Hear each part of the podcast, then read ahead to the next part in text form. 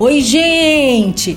Vamos de sagu hoje. A Serra Gaúcha foi a pioneira nesta sobremesa gostosa, com uma tonalidade única e com ela o seu parceiro creme. Seu preparo é fácil demais, mas e que tal um sagu de maçã?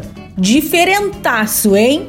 Então, vem com a Zana. Anote aí: duas colheres de sopa de sagu uma xícara de chá de suco de maçã, meia xícara de chá de maçã com cascas picadas em cubos, uma colher de sopa de açúcar, um pedaço de canela em pau, um anis estrelado, duas xícaras de chá de água. O modo de preparo: em uma panela pequena, ferva a água, acrescente o sagu, o suco, o açúcar, a canela em pau e o anis estrelado. Cozinhe em fogo médio, mexendo de vez em quando para não grudar no fundo da panela e quando iniciar a fervura, coloque em fogo baixo e deixe cozinhar por cerca de 30 minutos ou até que as bolinhas fiquem transparentes e macias.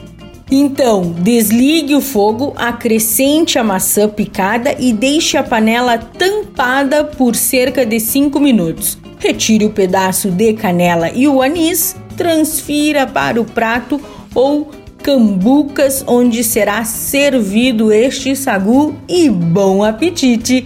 Dica da Zana: não esqueça de servir com aquele creme no capricho. E não se esqueça, se você perdeu esta ou qualquer outra receita, acesse o blog do Cozinha Viva, está lá no portal Leovê. Meu nome é Zanandrea Souza, temperando seu dia, porque comer bem faz bem. Tchau, tchau!